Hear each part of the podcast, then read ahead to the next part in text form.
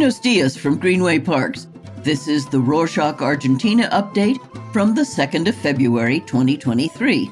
A quick summary of what's going down in Argentina. It seems that January is not only about welcoming the new year, but also countless international leaders. After the CELAC summit, President Fernandez spent most of his time in meetings with German Chancellor Olaf Scholz, who arrived on Sunday the 29th and stayed for 2 days before heading to Chile and Brazil. For Scholz, the visit revolved mainly around securing certain materials for his country. In an interview with Grupo de Diarios America, a consortium of South American newspapers, he said that Germany wants to boost cooperation with Latin America on renewable energies, green hydrogen, and responsible trade in raw materials.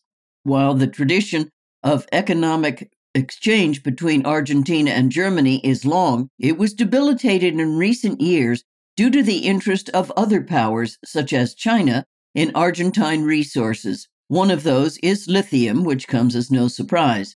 Nowhere else in the world are there larger deposits than in Argentina, Chile, and Bolivia, and further processing of the mineral was proposed in order to work on a regional scale with value chains from Germany. The German automobile company, BMW, for example, currently extracts lithium from the salt pan Salar del Hombre Muerto in the Catamarca province.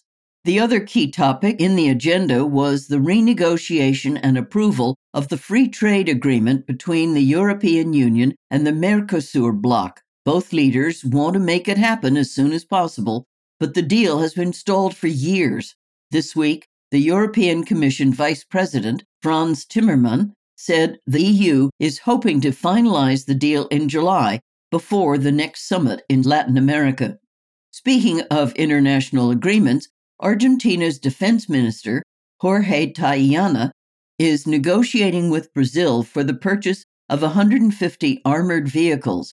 Parts of these vehicles are manufactured at the IVECO factory in the province of Cordoba, which would boost production and facilitate maintenance. It will also improve joint maneuvering between military forces of the two countries. From the military to law enforcement, the police arrested the fugitive Mapuche leader Facundo Jones Huala in El Bolsón in the province of Rio Negro. Jones Huala had been a fugitive from justice in Chile since February 2022, accused of perpetuating arson attacks and for the illegal possession of firearms. He belongs to the Mapuche Ancestral Resistance, also known as RAM, which is a marginal group within the many Mapuche communities living in Argentina and Chile. They are dedicated to reclaiming indigenous lands, but are often known for their violent methods. Farther south, in the province of Ushuaia, authorities are concerned over an iceberg that calved off the Antarctic Brunt Shelf into the Weddell Sea and is currently in motion. The structure is 40 meters high, 40 kilometers wide, and 60 kilometers long, which means it has to be monitored to ensure it doesn't affect the route of the icebreaker, Ara Almirante Irizar, route from Ushuaia to the Argentine bases in Antarctica. The Argentine Antarctic Institute is tasked with keeping Captain Carlos Recio posted.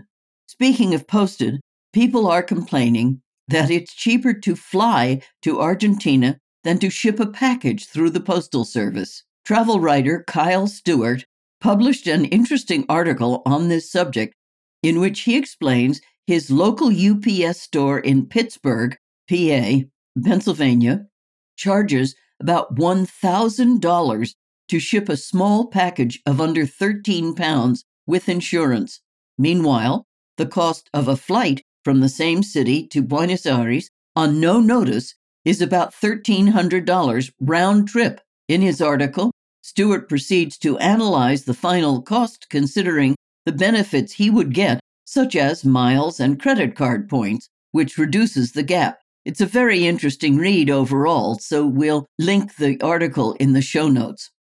On that note about traveling to Argentina, the city of Buenos Aires received 16 international cruise ships in the first 2 weeks of January, more than in pre-pandemic times. This meant that more than 50,000 passengers passed through the cruise terminal, which represents an impressive growth compared to the 2018-2019 season.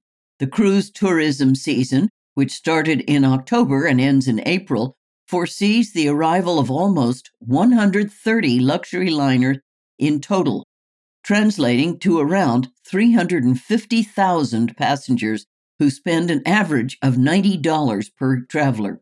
On the opposite side of growth, Argentina's economy contracted for a third consecutive month last November. Compared to November 2021, a 2.6% rebound was registered, but the number still represents 0.7% decrease compared to October of 2022. That said, according to the data released by the INDEC, National Statistics Bureau, the economy grew almost 6% year-on-year between January and November 2022. Since we're on the topic of the economy, Moody's Investors Services, the bond credit rating business of Moody's Corporation, harshly criticized Argentina's plan to repurchase $1 billion in overseas bonds. As they put it, the plan is the definition of default, as the operation comes at the cost of scarce foreign currency that is pressuring the country's external finances while doing little to support Argentina's repayment capacity in 2024 and beyond. However, the plan also triggered a jump in the nation's dollar bonds, which leaves some on Wall Street skeptical of the default designation. You know who is getting a big influx of foreign currency, though? The River Plata Professional Sports Club.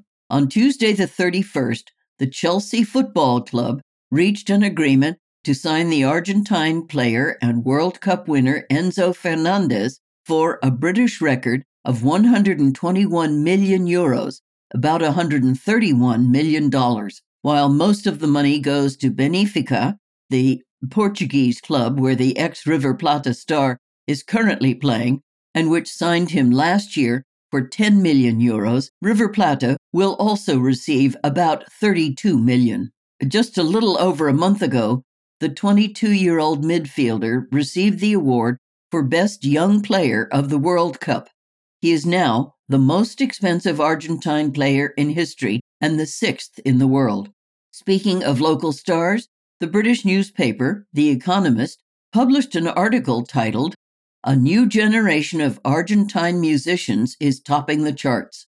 The piece starts by analyzing the latest hits of Bizarrap, a 24-year-old producer who has amassed more than 6 billion views on YouTube and recently collaborated with the Colombian singer Shakira on a much-talked-about song. Then, The Economist proceed by unpacking how the handful of young Argentine artists have found global fame through the trap genre and the globalization of Latin music. We'll also leave this link in the show notes. Unfortunately, we have to bid farewell to an Argentine artist who passed away this week. Actor Claudio da Passano, who you probably last saw on the film Argentina 1985, has died at 65, just a day after the same film was nominated for an Oscar. To end on a more wholesome note, the football star Lionel Messi gave his first interview after the World Cup win, in which he made a fan tear up with joy. During the interview with the Urbana Play Radio, the producers virtually brought Juliana Shantoro, who had been trying to connect with Messi for years, to give him a stamp her husband designed before his death. Tomás was a huge Messi fan who tragically passed away after a motorcycle accident in 2020 while Juliana was 2 months pregnant. Since then, she made it her mission to ensure that the star got the stamps as her last gesture for her late husband, which she finally accomplished this week. That's it for this week. Thanks for joining us. Let us know your thoughts and ideas by emailing us at Argentina@rorschach.com. Nos vemos la próxima semana.